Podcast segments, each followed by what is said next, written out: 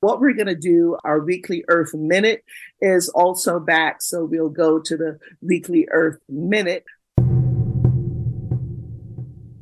The international organization Biofuel Watch released a new report on Monday titled Carbon Capture from Biomass and Waste Incineration Hype versus Reality. The report is a deep dive on the climate change mitigation strategy called BECCS, which stands for Bioenergy with Carbon Capture and Storage. Under the BECCS scheme, the carbon released by burning trees or waste for electricity is supposedly captured and stored in order to allegedly make the technology carbon neutral or even carbon negative. The Biofuel Watch report analyzes numerous biomass facilities that are supposed to be capturing CO2.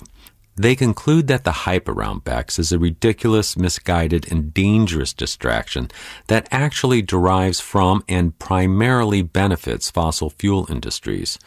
The CO2 supposedly captured from biomass plants and waste incinerators has in fact either been vented to the atmosphere, sold as fertilizer, or most absurdly, in the case of a waste incinerator carbon project in Japan, used in the production of anti wrinkle skin cream. For the Earth Minute and the Sojourner Truth Show, this is Steve Taylor from Global Justice Ecology Project.